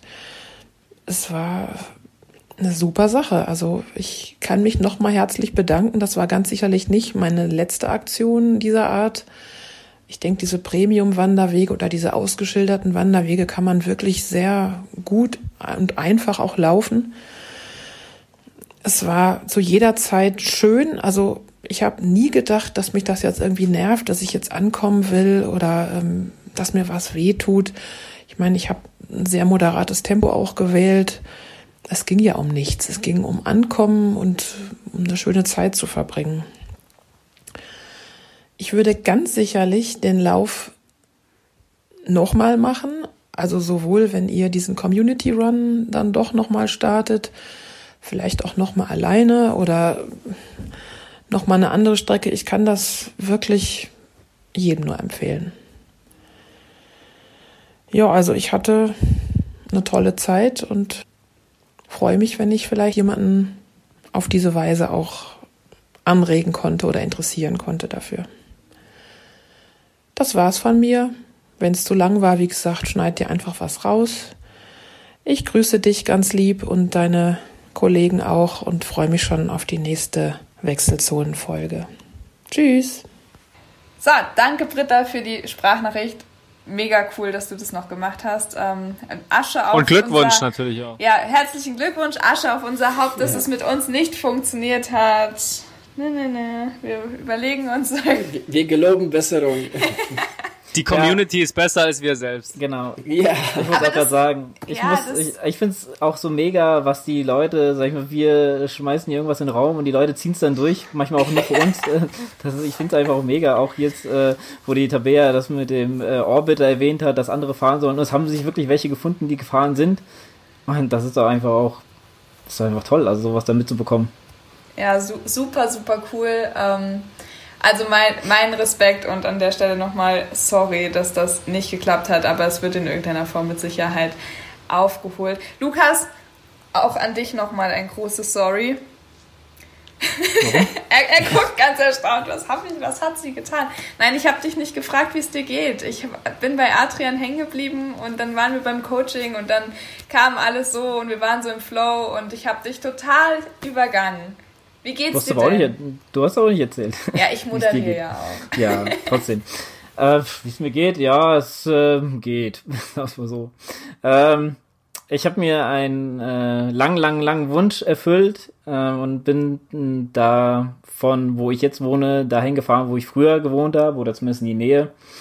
Ähm, wie gesagt, habe da einen Adrian besucht und ähm, ja, das waren gute 100 Kilometer, äh, laut äh, Strava ja nicht, weil ich einmal auch vergessen habe, die Uhr wieder anzumachen, nachdem die Fähre in Weilburg nicht funktioniert hat. Ähm, ich habe es mir natürlich auch, ich hatte die Strecke schon ja locker ein halbes Jahr und habe sie immer wieder mal angepasst und ich wollte dann unbedingt durch Weilburg ähm, und ja, das war vielleicht auch nicht so eine ganz gute Idee, weil am Ende kamen 1600 Höhenmeter und die meisten, die meisten habe ich schon gehabt, da musste ich noch 20 Kilometer fahren, also das ähm, war dann, äh, stellenweise war schon echt knüppelhart. Ähm, hat aber auch Spaß gemacht, aber jetzt so im Nachhinein muss ich sagen, also ähm, vielleicht für so einen kleinen, kleinen Seitenblick. Äh, der Adrian hat mir letztens ge gesch äh, was geschrieben, ich sollte ihm was schicken und ich habe geschrieben, ja, mach ich gleich und irgendwie äh, zwei Stunden später bin ich dann wieder aufgewacht.